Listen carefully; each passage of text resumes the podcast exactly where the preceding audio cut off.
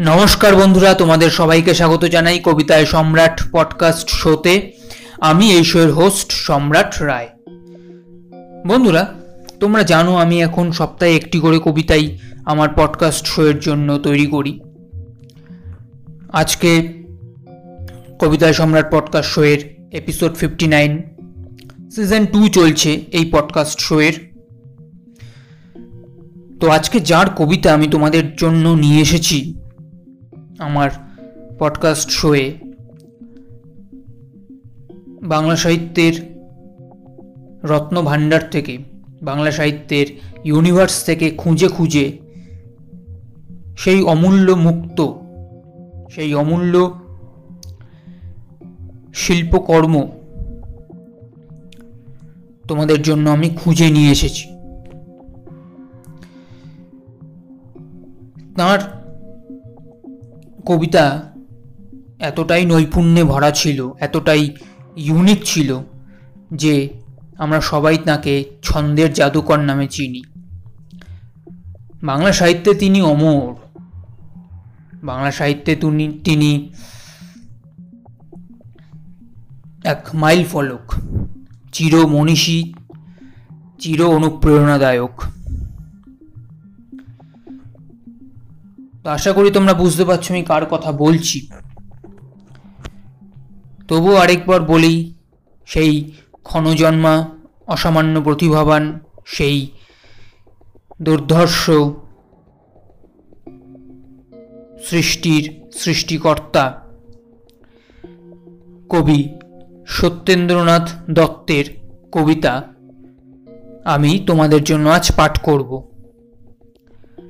কবিতার নাম জবা। তাহলে অনেক বকবক হলো, অনেক কথা বলা হলো। এবার পাঠ করে নেওয়া যাক কবিতাটি।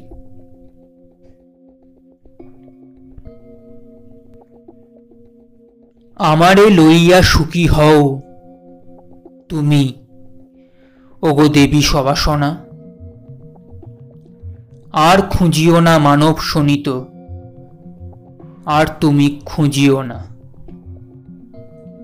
আর মানুষের হৃৎপিণ্ডটা নিও না, খড়গে ছিঁড়ে। হাহাকার তুমি তুলনা গো আর সুখের নিভৃত নীরে। এই দেখো, আমি উঠেছি ফুটিয়া, উজলি পুষ্পসভা। ব্যথিত ধরার হৃৎপিণ্ডটি, আমি যে রক্ত জবা। তোমার চরণে নিবেদিত আমি। আমি যে তোমার বলি। দৃষ্টিভোগে রাঙা খড়পড়ে, রক্ত কলিজা কলি। আমারে লইয়া খুশি হও গো। নম দেবী, নম নম। ধরার অর্ঘ্য করিয়া গ্রহণ ধরার শিশুরে ক্ষম।